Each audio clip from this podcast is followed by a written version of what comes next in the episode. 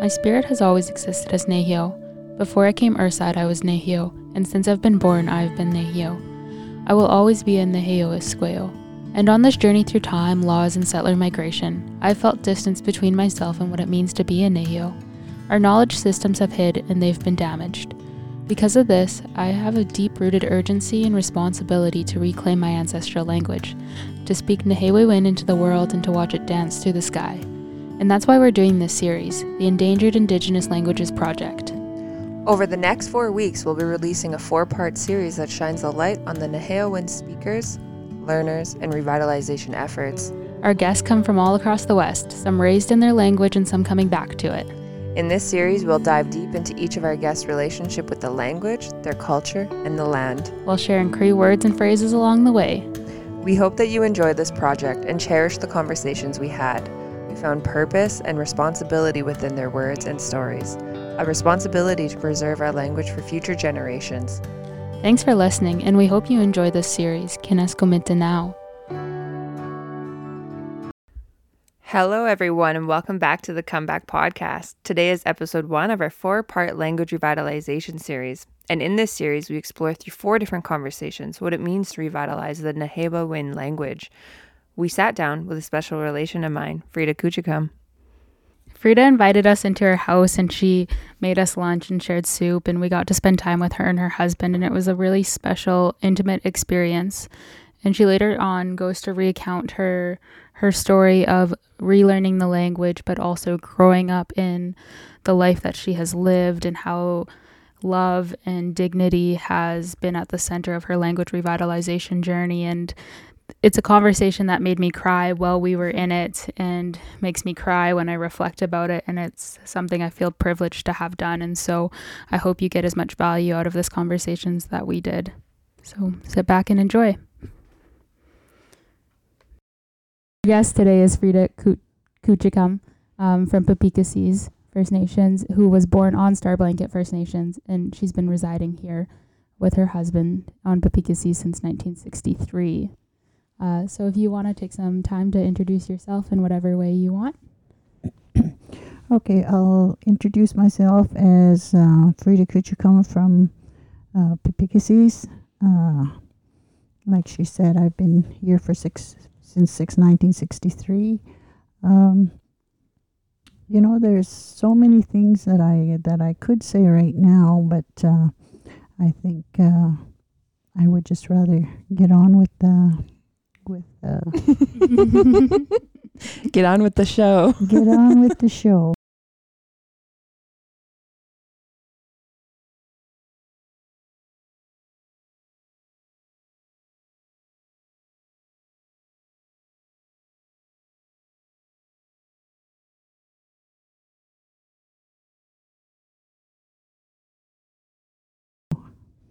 Super cool. Um, so, do you want to talk about how our connection with Freda kind of began into fruition? Yeah, so um I guess I mean growing up urban, I haven't really had access to my culture or anything and I seen this um position, it was called the trust position on Peepeekisis for our land claim settlement and and I thought maybe I'll apply and uh, I can like kind of learn about my culture and get to know everyone on my reserve. I haven't really met many people.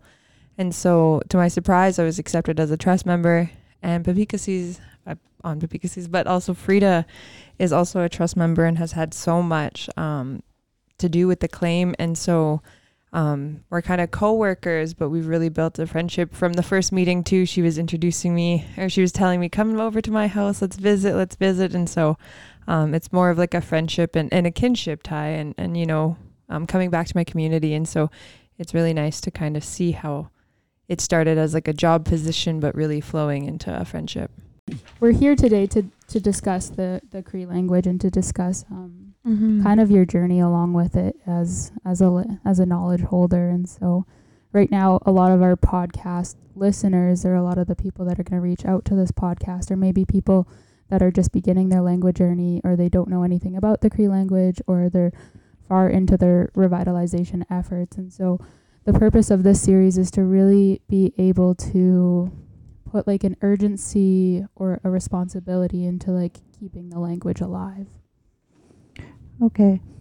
Well, I guess maybe the place to start for me would be uh, way back as far as I can remember, because my uh, grandfather was the one that uh, sort of uh, shaped my life, and uh, he was always uh, telling us stories, life stories, telling us how we should live and and how you know how uh, the values that he had had served him well in his life, and he wanted us to be the same. He was um, a Cree speaker, but he spoke his broken English. To me, it was it didn't matter whether he spoke broken English or not, because when he spoke his Cree words to us, they had meaning. They um, they spoke to the heart, and so that to me that was what the the language meant. But on the other hand, with my mom and dad, they wouldn't talk Cree to us. They didn't want us to learn how to speak Cree because of what happened to them in residential school. My grandfather had never gone to school, so like he he didn't have those feelings, you know, like he just spoke to us the way he, he spoke, whether it was Cree or English. Um, you know, it, that was okay with him. And that was something that I remember when I think of him. I think of him as being uh, more open to his culture than my mom and my mom and dad were, mm-hmm. because my mom and dad, when they started to raise us, they had kind of the what they had been taught at residential school. That was a, a hard, hard, hard life for them.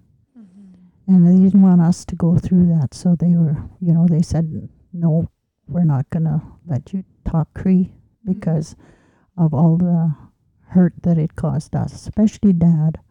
You know, when dad was in the residential school, he got beat on the head so many times that he used to have nosebleeds when he was younger. Mm-hmm. All through school and right till the day he died, he would have nosebleeds just for no reason at all. They just start to come.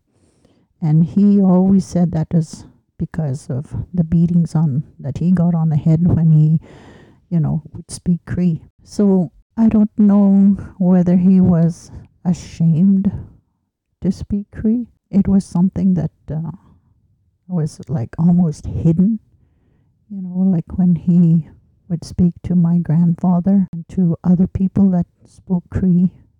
There was always that hesitancy about, you know, kind of look around and see who was around.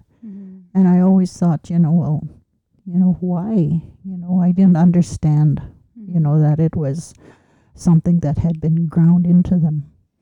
On the other hand, like my mom, she was um, a really closed person, very into, you know, like she hardly spoke to anyone.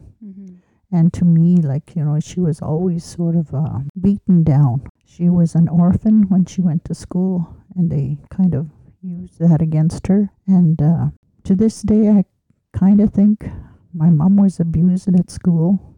She never ever said anything to us about it, but there were things that would, you know, come through later on, like when she was in her late 80s, 90s. She would kind of let things uh, out, almost saying that she was abused, but not quite.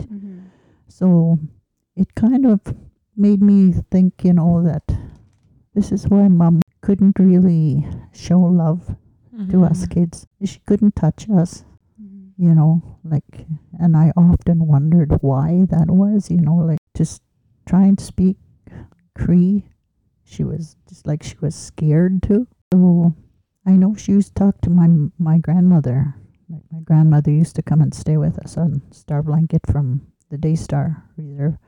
She used to come in the wintertime and they used to do a lot of Cree speaking. My brother-in-law, my brother and I used to listen, and uh, mom and dad and my grandmother would be talking, and so after they would finish talking, then we'd kind of go outside and we'd start saying what they were saying, you know. And we got um, we got the accent Mm-hmm. properly because we were still pretty young.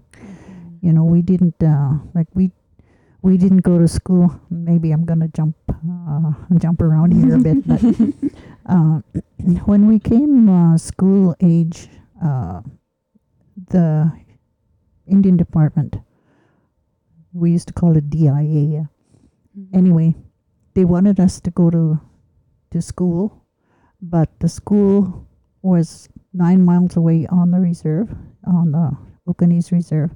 So like we we my brother tried it, but it didn't work. He would drive from home to school and then the guys would take his horses and they'd run them crazy all, you know, all day. Yeah. And then the one day he you know, he didn't get home. So dad had to go look for him and his horses were played out. Wow. And so it was a long ways, you know, Mhm. for him to come home. So he just tied the horses to the wagon there and brought Mer- Mervyn home. And so that was the end of it for Dad. He says no more. Mhm. So the officials, you know, kept on coming and saying, well, you, you know, you have to put your kids to school. Your son is nine years old Mhm. and uh, so they should he should be in school. So Dad went to um, just off the reserve there. There was a little school called Robert School, Mhm. and so he went over and talked to the the uh, school board, and they let us in. So they gave us the education from grade one to grade eight, Mhm. all six of us. And you know, to this day, I don't know who paid for our education. Mm-hmm. You know. Mhm. but we got a first rate education. After, like, my, my dad always had cattle, and uh, I'm not saying that we were, you know, better off than other people, but they worked hard. They really worked hard, and then kind of ingrained that in us. Like, you Mhm. know, the kids, we all we all had our our chores to do, and boy, if you didn't get them done, you know, they were never they were never physically you know, uh, rough with us or anything, but it was just that, um, you know, we wanted to please them, and it hurt if you, you know, if you got Mhm. reprimanded. Mm-hmm. I always remember one day uh, we were playing, and mom and dad had gone to town, and we were playing outside, and it was getting later and later, and the cows came home, and we were so busy, you know, and they went away again. Mhm. So we didn't uh, worry about it, and you know we were supposed to have milk. So mom and dad got home quite late. I think it was near midnight or something. But anyway, dad came in the house and he says, he said, uh, "Did you guys milk today?" My brother said, "No." He said the cows didn't come home. Well, he said they're home now. so we had to get up and go and milk, and this is way in the middle of the night. You know, so we never did that again. No, Yeah. you learned your lesson. yeah, we learned our lesson.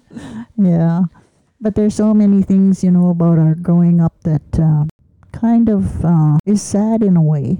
You know, you look back and you you're like, I remember how hard my mom and dad worked, and you know when you're they were put down so much at school and they tried so hard. Every once in a while, you know, dad would go off not the not the way it is now, mm-hmm. but he would go off and go get drunk. Mom didn't like that, and so it caused a lot of problems, you know, with with them. But not the kind of problems like they have now. It was just in those days, you know, like they would just get mad at each other, you know, maybe you know not talk to each other for a couple days or so, you know, and then Mhm. everything would be back to, to regular. When I look at the struggle, you know, th- it didn't have to be that way. You know, like if I always think like if we had been allowed to live our lives free and from all of this residential school thing, if that had not happened, you know, we would have we would have been okay. Mm-hmm. Again, I go back like to my grandfather. He never went to school, and yet he lived a really good life. Mm-hmm. You know, he was he was so in tune with nature, the world, you know, as it was. And a lot of times, like when he would talk to us, he would tell us, you know, you don't have to worry about what you're going to eat because you can go out there and get a rabbit or something, you know. Mhm. Mom and dad were in, in school. It was always bad food, Mm-hmm. you know, so that like to them and to us, a rabbit was was valuable Yeah. You know and because it it reminded us that you know we could be self-sufficient Mm-hmm. you know we could pick the berries and mom used to can and i guess that's why i still do Yeah. but uh, mom was always uh, you know she always had a garden so we always had those things when uh, like just lately when all these children were found you know that had such an effect on me I couldn't get over it for a long time. And I, I guess I'm still not over it. Mm-hmm. And uh, it's not that I don't remember, you know, like somebody said someplace, you know, oh, it's all forgotten already. It'll never be forgotten. I just think that, you know, it was such a shock that mm. you just can't understand why somebody could do that, how someone could do that.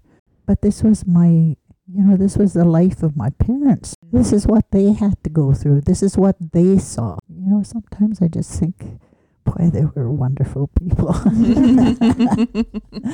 you know, to to go through all of that and still like, you know, try try to live a good life. Mm-hmm.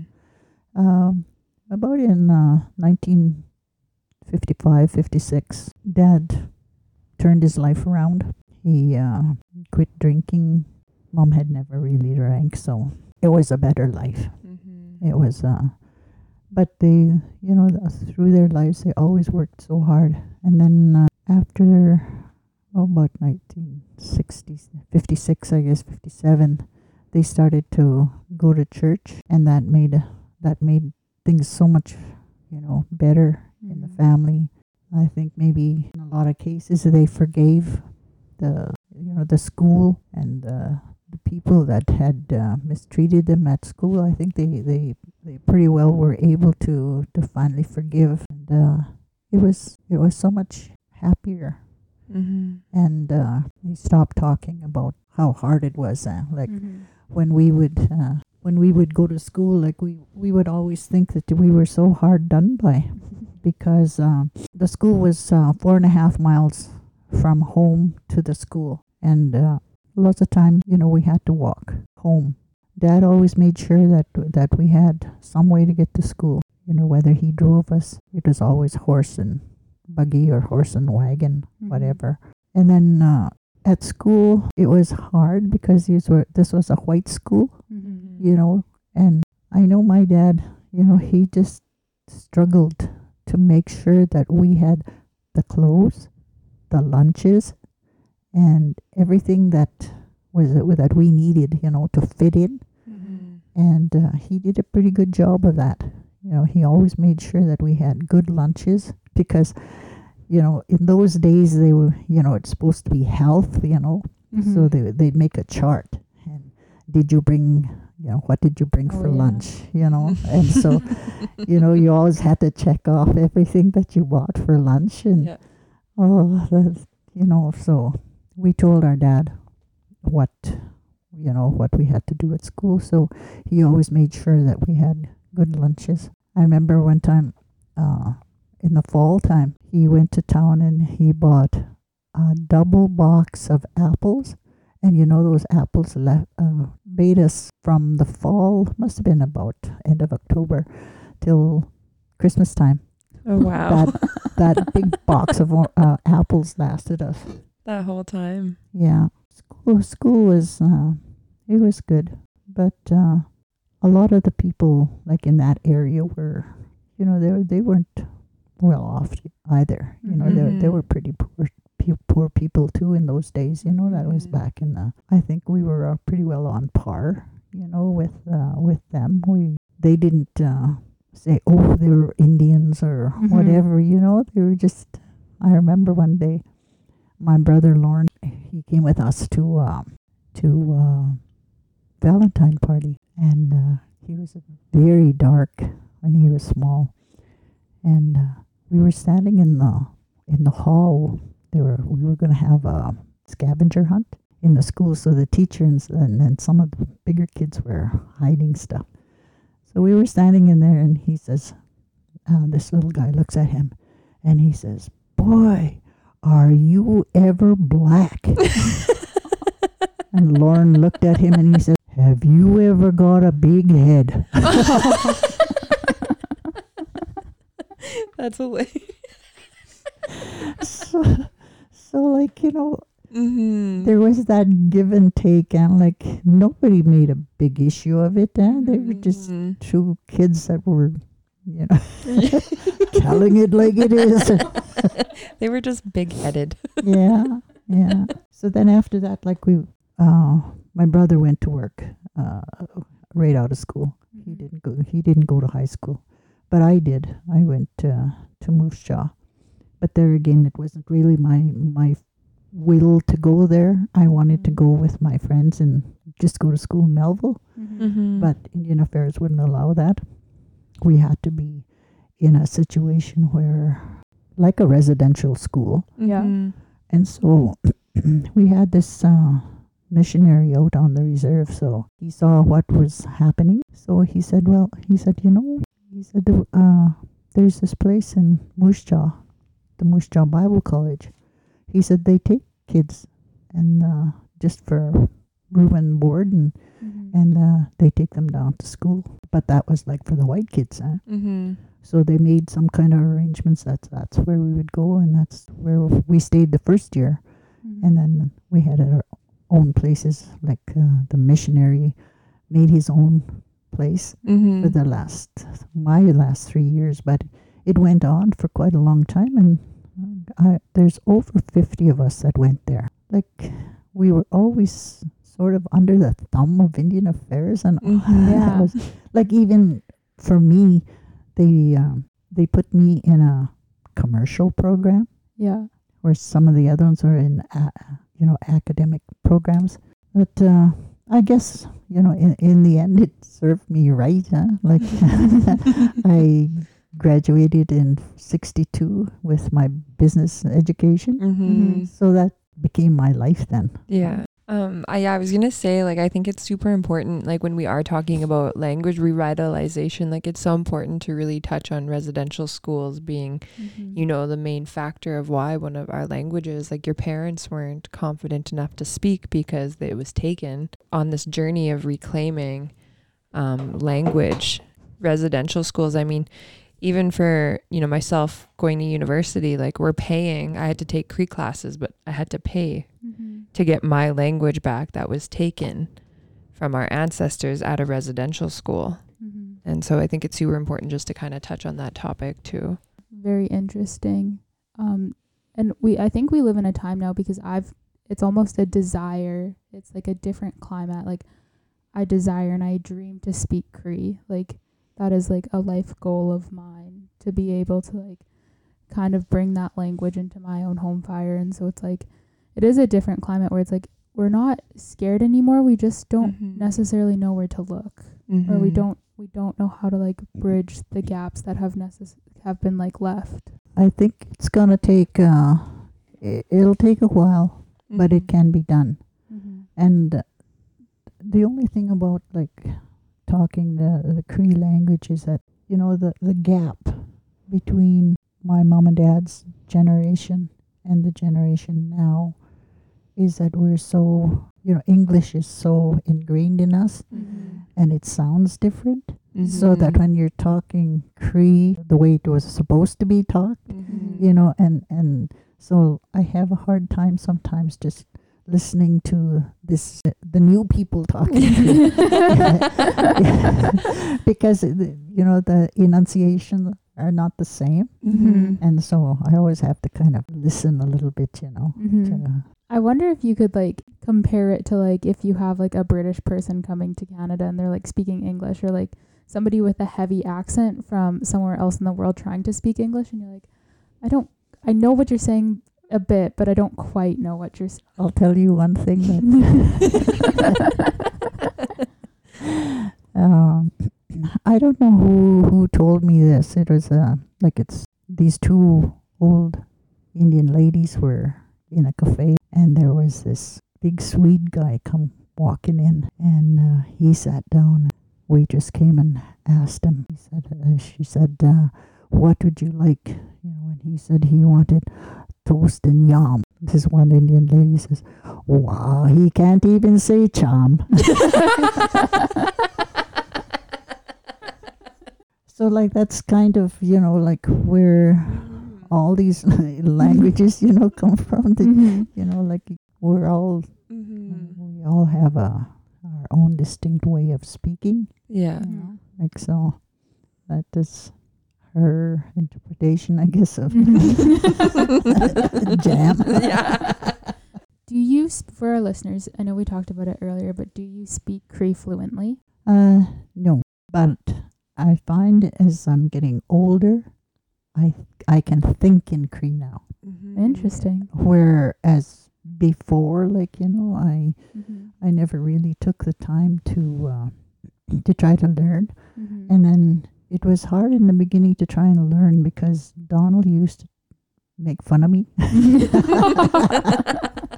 because of my accent. Yeah. Mhm. you know, and uh, so for a long time, you know, I just let it ride because when my brother and I used to learn the words that they spoke, well, we spoke with that Indian, what I call the Indian accent, Mhm. and so now, like, it's easy for me to use that accent.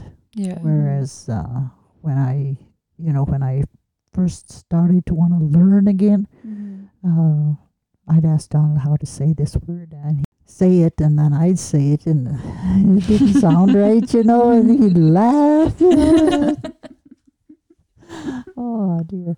But now, um, like I say, as I'm getting older, I'm picking it up again, and Mhm. I I can, you know, talk to myself a little Mhm. bit. And uh, a lot of times I'm just uh, really blowing Donald's socks off because I'll, I'll start talking Cree to him. Mhm. Yeah. That's so special. So somewhere along the way you met your husband. Do you want to tell that story a little? I met him, must have been 61. I was going to a church camp uh, on Long Lake, Mhm. And I guess he didn't have anything better to do, so he came with his mother. so that's that's where we we actually met was at this Bible camp. Mhm. Two years later, we we got married. That's very young. You must have been very young. I was 20 years old. Okay. Many years. For us now that seems like Yeah. very young. and you guys are celebrating your guys' 59th anniversary this year in Yeah. August. Yeah. that is amazing. yeah, but my my mom and dad um, could have celebrated their 75th. Mom was 95 and uh, she died in October of 2014, and died. Dad died December 4th that same year. Oh wow. wow. Wow. He just couldn't. He couldn't. Uh, Live without her. Yeah. They say that, you know, when couples have been together for so long that they die of literally a broken heart. yeah. That is how they that is like the cause. So I'm wondering who's gonna die of a broken heart. I think it so when you met Donald, um what was he speaking Cree fluently or was this at a time where he would speak English? no, Cree was his first language. Okay. Yeah, he was. Uh, he uh, was raised mostly by his grandparents, Mm-hmm. and uh, even at home, like uh, his mom and dad always spoke Cree, and then hi his grandparents, the ones that raised him, Mm-hmm. they uh, they spoke nothing but Cree. Mm-hmm. Yeah. They used to have uh, they used to have a good time trying to teach their grandmother English words. Yeah. Like she didn't know how to say butter, Yeah. and then when she finally learned how to say butter, then margarine came along. oh. so she used to call it butterine. Buttery. That's a good word. Um yeah. So yeah, I guess like what it would be like what would you say to our listeners? Like why would it be so important to be reclaiming this language? The Cree language. For me, it's identity. Mm-hmm. It's who we are. It doesn't matter whether we're Cree or Saulteaux or Blackfoot or whatever uh, we were. Mm-hmm. That's who we are, and our language is makes us who we are. That's to me the biggest uh, Mm-hmm. thing, and it's taking back. You know, when when you look at the the bigger world, it's taking back the responsibility of, uh, I suppose, the the things that really matter to Mm-hmm. us. You know, we came from a size society that didn't have money, and yet we ate, we had clothes, Mhm. we did, you know, our ceremonies and whatever. Like we didn't, uh, we didn't need money for that. Mm-hmm. In today's society, money is everything. Mm-hmm. Things are everything. And when you get back to that language and you're understanding exactly who you are, this world, this the earth, the trees that are there, they become more valuable.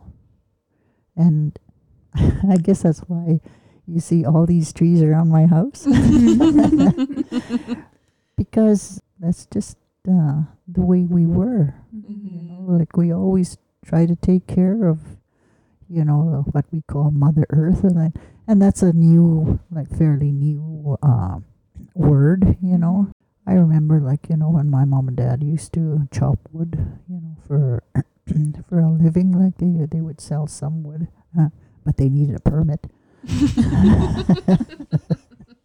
I have one of Dad's permits. You know that. Do you? Oh, wow. Yeah, I have a copy of his permit. That'd be really cool to like see. Yeah, It's, I- like you. You know, you saw all my stuff. eh? Mhm. Mhm. So where it is, I don't know. it's in one of those files. Yeah. I guess when I say things were tough, you know, they were made to be tough Mm-hmm. on the Indian people.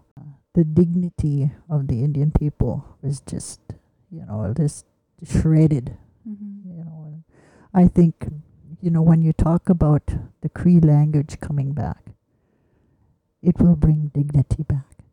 You know, like so many times, the way things are now, it, it wouldn't be that way if we had our own culture and our language back. Mhm. Mm-hmm. Because, you know, when my grandfather used to talk to us, he used to always tell us, you know, as you're growing up, you're going to see that you're going to need to understand who you are and you act that way. You you think that you know you you don't have to think about other than being a kid right now. But when you grow up, he said, you're going to have to work you're going to have to be honest. You're going to have to be caring. But these are all in in Cree words. Huh? Mhm. So from there, like you know, he he just ta- like I said before, he taught us, you know, life lessons. Mhm. But in him, you could see the dignity. Mm-hmm. He was so happy to be in his skin. Mhm. You know, like he he he lacked nothing, because he knew that you know, the world was gonna the, the earth was going to feed him. Mhm. and everything that you know he did was done in love Mm-hmm. you know like so many times nowadays things aren't done in love So while you were like after maybe you met Donald and you came to this this idea that for this this like sense of identity that you needed to learn the Cree language like why do you think that happened when it happened. I guess because I wanted something better for my kids. Mm-hmm. You know, I really wanted them to learn how to speak Cree and to be comfortable with who they were, you know, who they are. And because we uh, we always lived a pretty sheltered life here, you know, on on this reserve, uh, they are who they are, you know, and I think they're pretty comfortable. But the kids now, my young great grandkids, Mm-hmm. they are really getting into the language. You know, Mm-hmm. my one one of my grand great grandsons came over one day, and he says, "Well, they all call me Mama. Sometimes they'll call me Kokum, but mostly it's, hey, Mama, Mm-hmm. uh, I'm learning Cree at school. Oh, that's good. And he said, uh, forget how he said it. But anyway, he started talking, and then I started talking back to him. Mm-hmm. And we had a really good conversation. Whoa. But it wasn't, it wasn't like, you know, uh, just dance or, Mhm. you know, it was, it was really a meaningful conversation that we carried on. And he says, I'm going to come back again. He said, you know, and we'll talk some more. And I said, okay, you know. Mm-hmm. And I said, I, I have a book, I said, that, you know, has the words in it. I said, Mhm. but I said, I can teach you how to really say the words, Mm-hmm. you know, not uh, with the English accent. Mm-hmm. And he said, yeah, he said, that would be really good. He said, you know, so That's it's so- been so cold, you know, for him Mhm. to come over. So I haven't seen him for a little while. But every time I do see him, you know, he's always da- dancing. Yeah, right you know. Aw. Uh-huh. yeah. I think it's like you know this generation that that you know our parents and our grandparents had suffered so much, and you know through the intergenerations now, like everyone's starting to really heal through their traumas and But like an understanding like an under yeah of like having like an urgency to come back to who we are as Cree people and like what that means. And I Mhm. think especially it's like super special that your family lives out here on the land and on the reserve still. But a lot of our kin live in like urban centers and I so I think that journey looks like will look a little bit different for a while Mm-hmm. because I think it's it is like a reality that like one of the largest growing populations in Canada is um, Indigenous people in urban centers, and so I I'm interested about what you think that means for the language moving forward. And it's like I read or I hear things about how the language is tied to the land and into the culture, and those things can't be separated. And so, what does that mean for people li- like learning through? I think one of the biggest things we have to learn is love. Mhm. You know, um, a lot of our our parents, our grandparents, and those great grandparents that went to school, they for they got the love beaten out of them. Mm-hmm. You know, like uh, Wahtuko and you know, like my relations. Uh, Mm-hmm. they were that was all gone because they were taught uh, they couldn't even see their own brothers or sisters at Mhm. school, let alone have their parents come to the school to visit them. Mm-hmm. So they uh, that in that you know that family love Mm-hmm. disappeared, and in my generation, like my mother, she didn't know how to show us that she loved us. Mm-hmm. I didn't really understand, you know, how my white friend over there, you know, her mother could just come and give her a hug, you know, and just, Mm-hmm. you know, how was your day? And, you know, Mhm. just, just be so loving, you know, whereas my mother, she wasn't like that, Mm-hmm. you know, and it, it was no fault of hers. I'm not, I never blame her, Mm-hmm. but it is just the way residential school took all of that away and like especially like I said with her, you know, she could have been abused, Mm-hmm. you know, because of the things that she said when she was older. but that I'm just kind of losing my train of thought. That isn't what I was gonna what I was gonna say. but like so when people didn't know how to love one another love their children, that's when the Indian identity was lost. Mm-hmm. You know, they didn't know how to love Mm-hmm. their children. So families were broken. You know, they they're scattered all over the place. It's not their fault, Mm-hmm. you know, but to me the language to me the language is dignity. And I keep saying, you know, when when we begin to love ourselves and know who we are in this world, we'll get that love back. Mm-hmm. The language will teach us what we need to know to be able to love our children, our parents, our brothers and sisters, because that's to me when I look out at the world, that's what's missing. Mm-hmm. Mom and dad taught us kids, there are six of us, to stick together, to love one another. Mm-hmm. And one of the things that uh, they used to do with us when we were, oh, we were, gosh, we were all married, and I think I had grandchildren already. They sensed that there was something, you know, not quite b- bringing the whole family together. So they called us all together, said they were going to have a big picnic, and they wanted all of us there with all of our kids. Grandkids, yeah, well, if we had all of our kids there, naturally our grandkids are going to be there.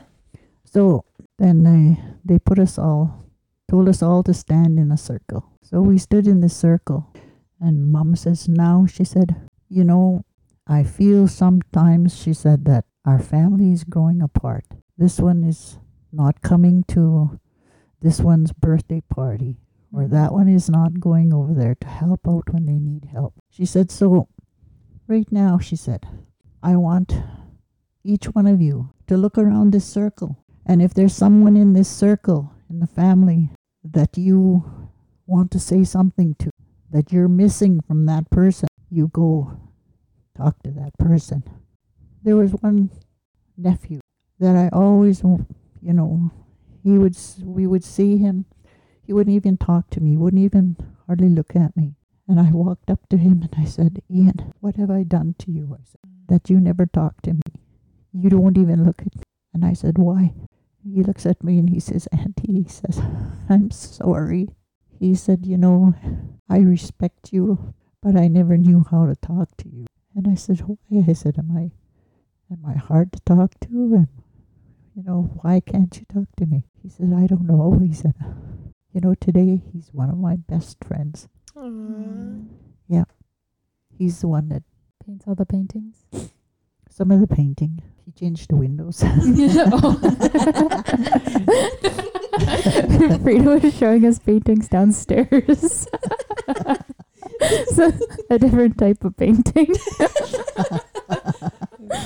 Well, thank Yeah. you so much for sharing that, you know, moment and being vulnerable. And I think it really goes to show like healing within commu- like communication, right? Like really trying to understand the other people and really making sure those kinships, like those relationships are strong.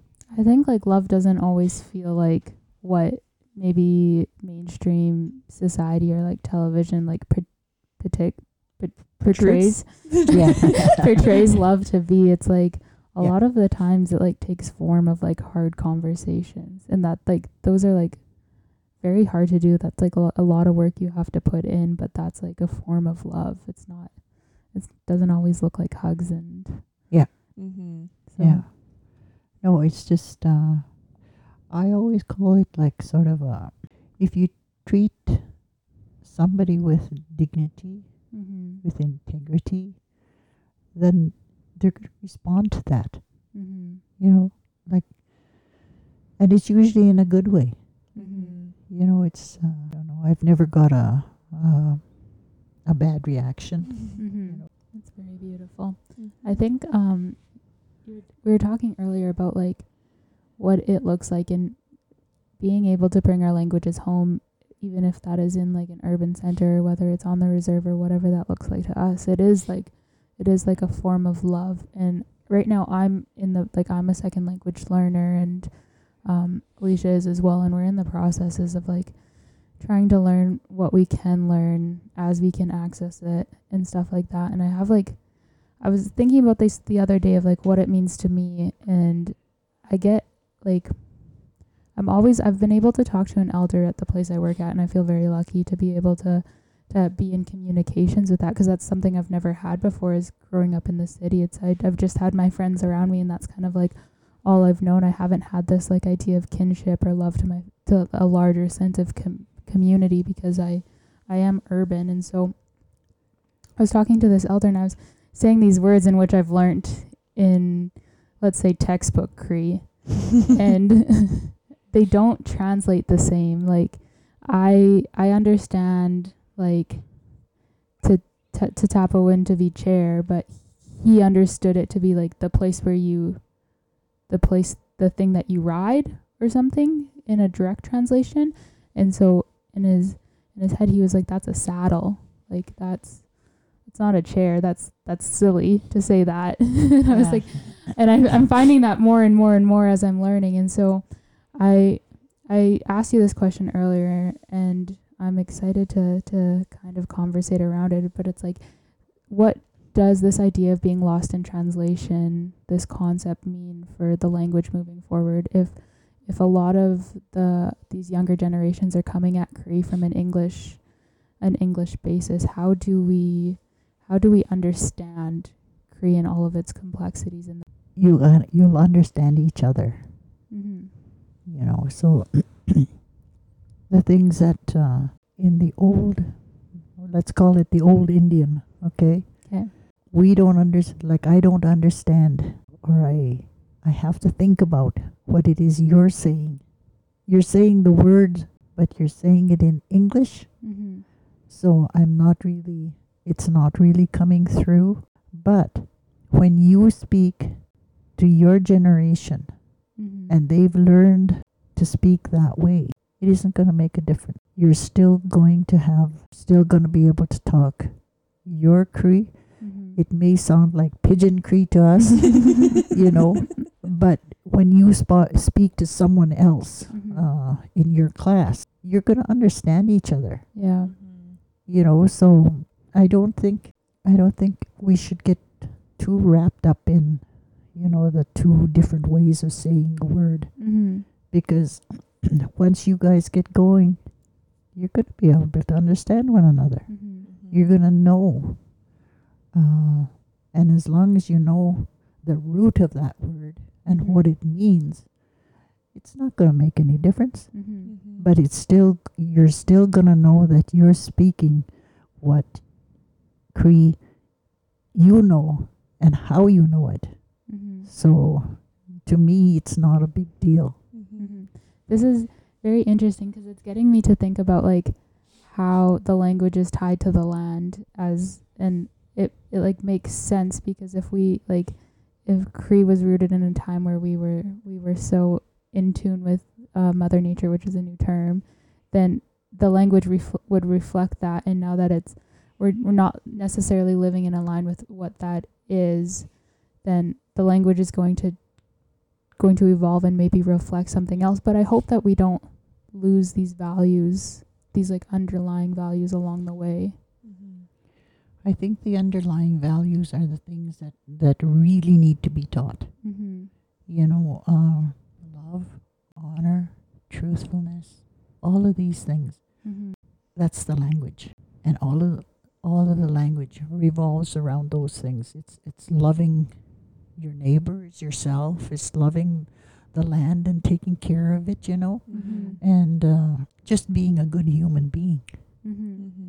You know, not not uh, not taking and not giving. Mm-hmm. you know uh, uh, you take stuff you know like I'd, I I've never lived in an urban setting Mm-hmm. you know so I don't really understand what it's like Yeah. to live in a city Mm-hmm. I don't think I would last very long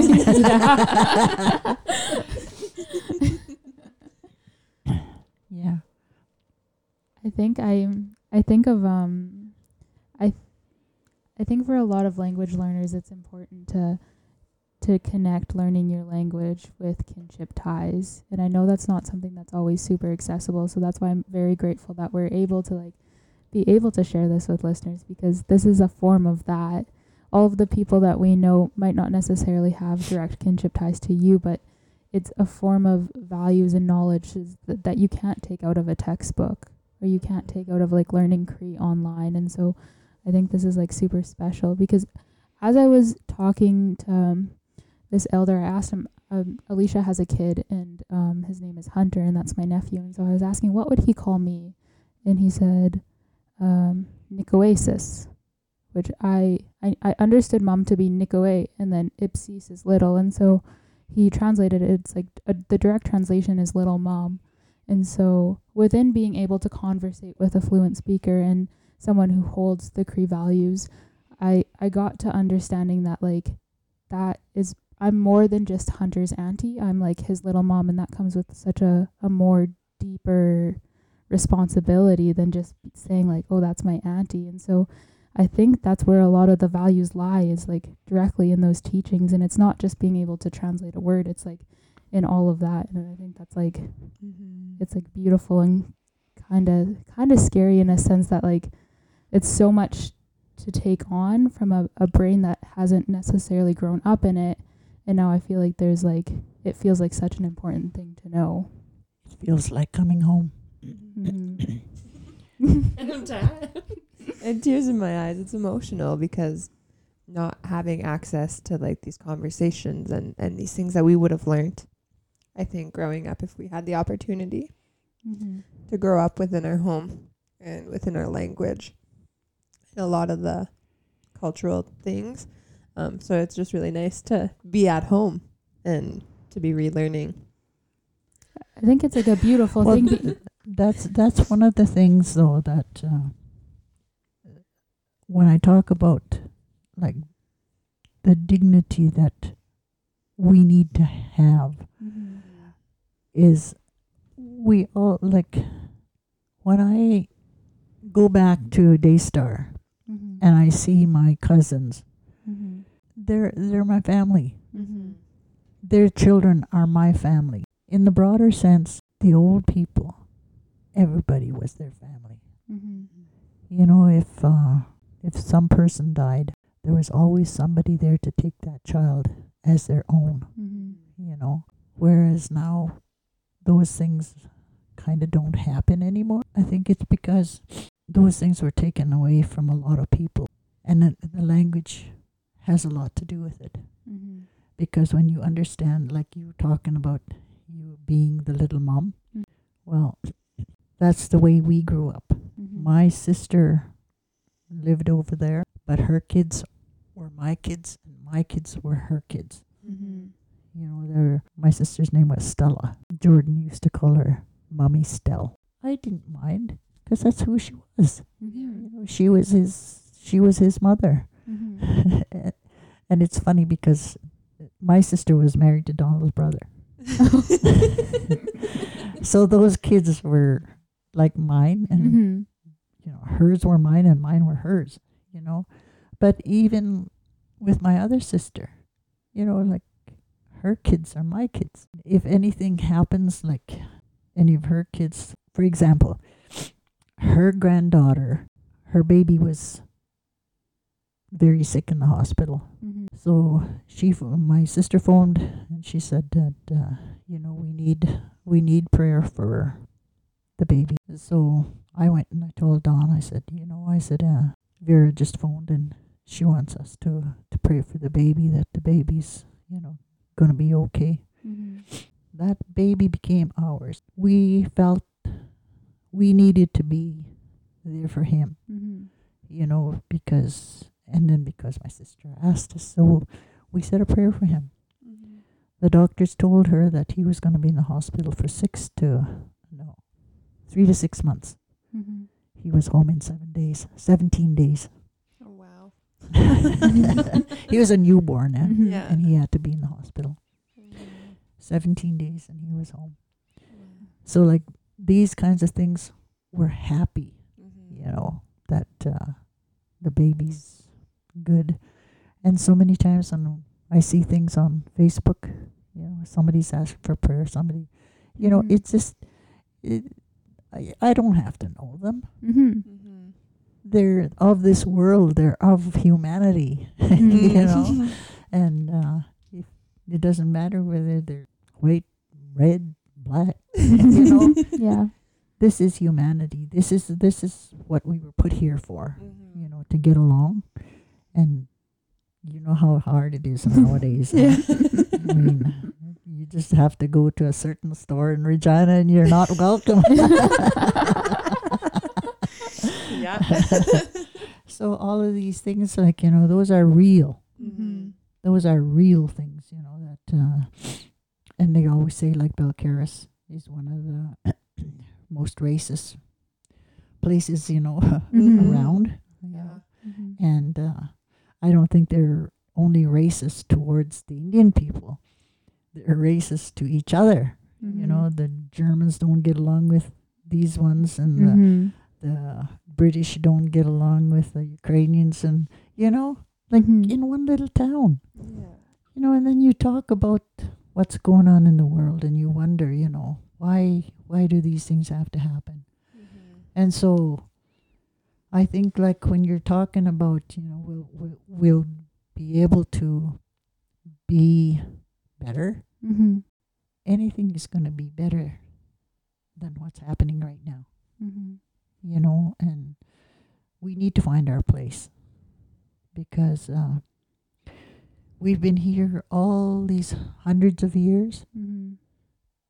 They tried to get rid of us. We're still here. Mhm. So we need to get stronger. Mhm. We need to come back to that place where we can talk to each other and and uh, encourage one another. Mhm. You know, so Mhm. I see that you're so on the right track. yes, thank you so much for sharing. It's been um it's just been a really beautiful day and my spirit is really happy. Mm-hmm. It it is nice because I feel like these are things I've I've spent time praying for. You know, it's like I do feel lost, like growing up in the city and like being like, this is somebody I am. Like I know, I know I'm indigenous. Like I know my dad is, and I know all of these things, but like I don't know what that means. Like I don't, as in, as in person growing up in a modern day society. It's like I don't, I didn't know what that meant, and so like I spent time being like, this is what this is what I I want in my life at some point, and so this is really special. You know what that means, huh? Uh huh. No, I'm gonna cry.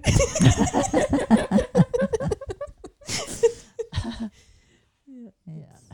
Don't mean to make you cry, but you know, Mhm. there's love in tears. Mm-hmm. Yeah, You know, they're good tears. they're good tears. Yeah.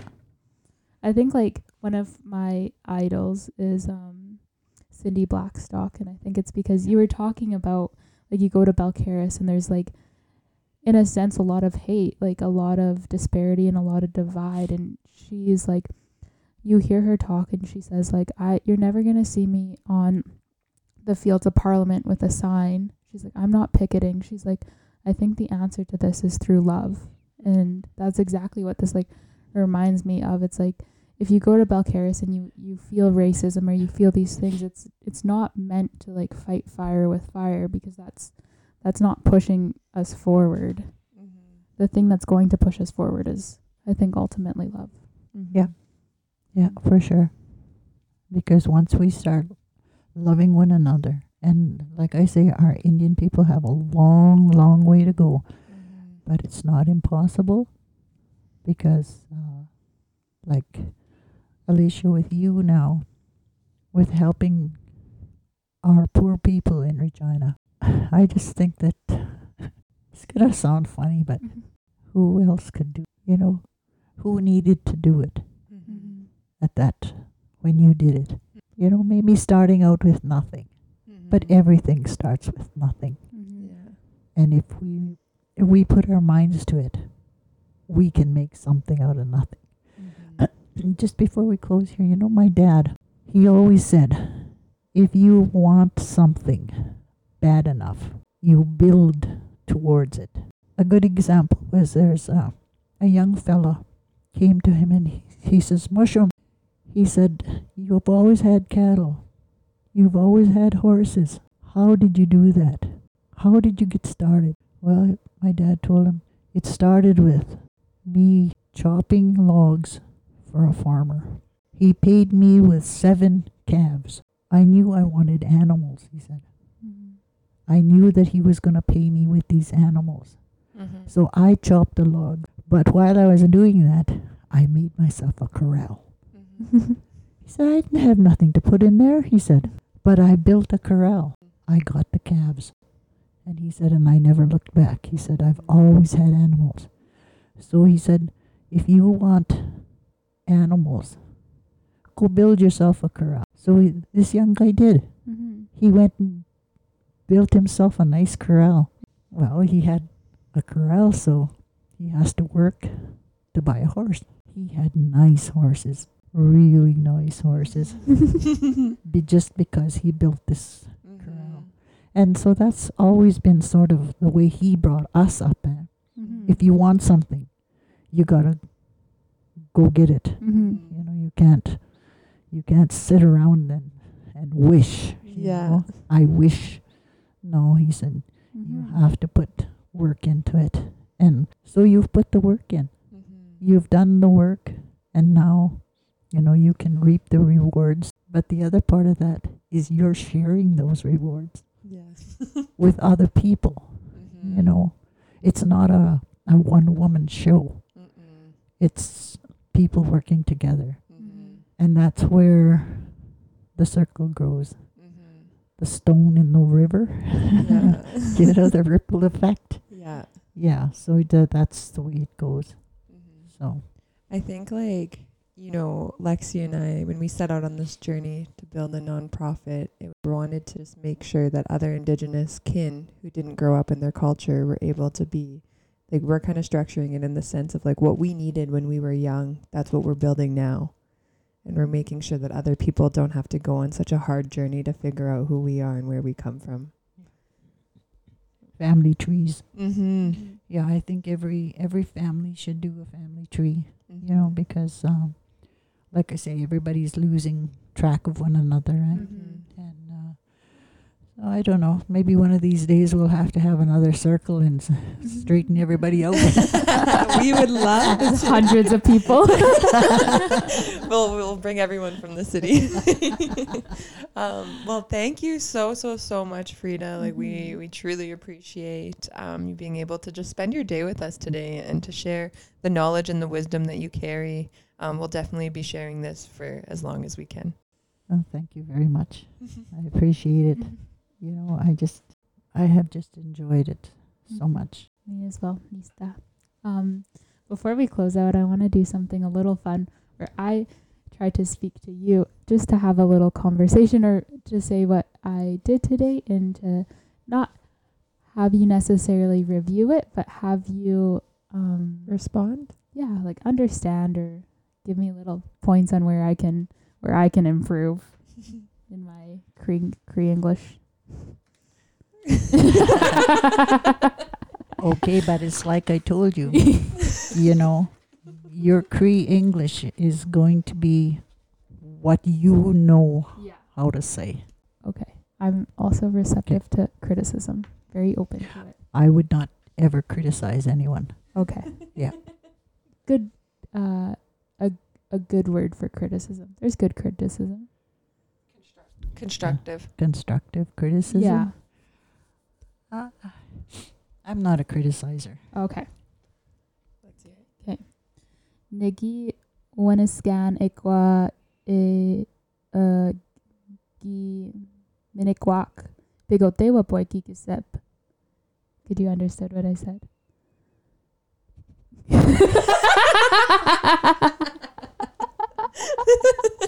I would have to see what you wrote.